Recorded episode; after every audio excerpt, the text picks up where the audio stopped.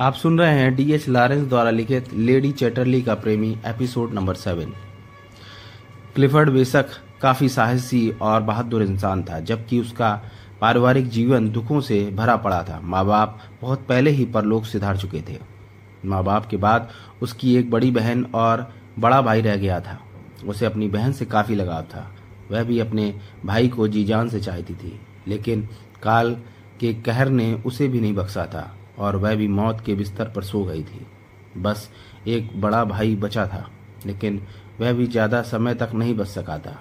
वह सेना में था और युद्ध में वीर गति को प्राप्त हुआ था।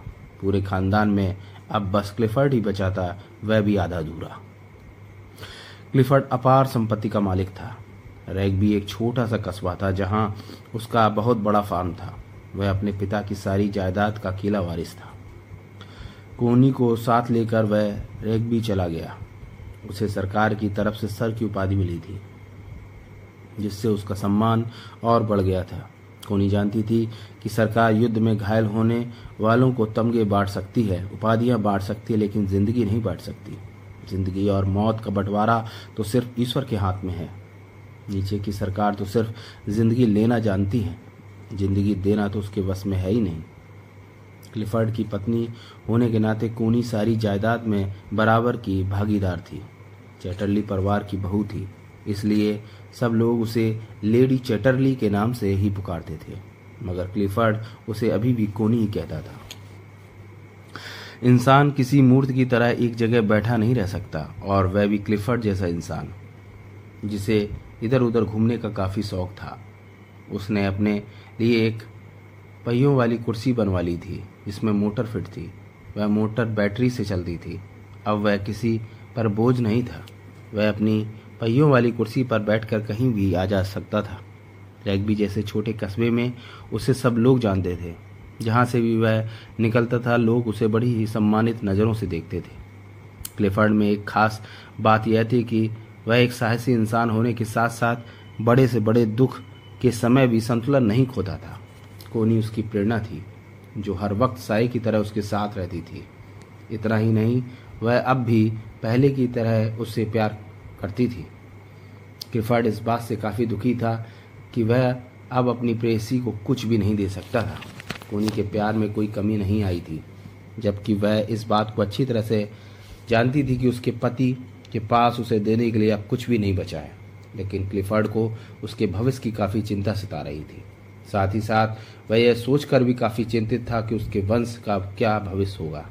युद्ध में जाने से पहले उसने कोनी से कहा था, मुझे चेटरली परिवार के लिए वारिस चाहिए। तुम्हारी कोख से अपनी औलाद चाहता हूँ, लेकिन अब अब वह एक नकारा और अधूरा इंसान बनकर लौटा था। पुरुष का पुरुषार्थ यही है कि वह बड़े से बड़ा कष्ट भी बड़ी ही सहनशीलता के साथ सहन करे। क्लिफर्ड वास्तव में एक सच्चा पुरुष था। ज़िंदगी की हर तमन्ना, हर खुशी के उजड़ जाने के बावजूद उसमें सहन शक्ति की कमी नहीं आई थी। वह इस बात को समझता था कि ज़िंदगी में अब वह कभी भी साधारण व्यक्ति की तरह जीवन का कोई सुख नहीं भोग सकेगा। वह ना ज़िंदा है, ना मुर्दा। फिर भी उसके होठों की मुस्कुराहट उससे कोई नहीं छीन सकता था। क्लिफर्ड की नीली आँखें पहले की तरह चमकती रहती थी। आवाज़ में अभी भी पहले वाला रौब जीवित था। पहले की तरह साई ठाट बाट वाले कपड़े पहनता था। इस बात के लिए तो उसके दुश्मन भी उसकी तारीफ़ करते थे कि क्लिफर्ड नाम का यह आदमी मौत की जंजीरों को तोड़कर भी जीने का हौसला रखता है। और इस बात में कोई संदेह भी नहीं था कि वह वाकई मौत के खूंखार पंजों से निकल कर आया था। उस वक्त जब वह युद्ध से लौटकर घर आया था और कोनी से मिला था तो उसे एहसास हुआ था कि उसका सर्वस लुट चुका है। वह मौत से तो जीत गया था, लेकिन कोनी के आगे हार गया है। जब वह कोनी की ओर देखता था तो तड़प उठता था। वह सोचने लगता था कि उसके साथ साथ कोनी किस जुर्म की सजा पा रही है। उसकी नीली झील जैसी आँखों में हर बार क्लिफर्ड ने उदासी देखी थी, जवानी की अतृप्त प्यास देखी थी, और वह देखने के अलावा और कर भी क्या सकता था। क्लिफर्ड ने महसूस किया था कि उसकी ढेर सारी संपत्ति किस काम की। इससे वह ज़िंदगी का सुख हर तरह की सुविधा, पेट भरने का सामान तो खरीद सकता है, लेकिन शारीरिक सुख का सामान नहीं खरीद सकता।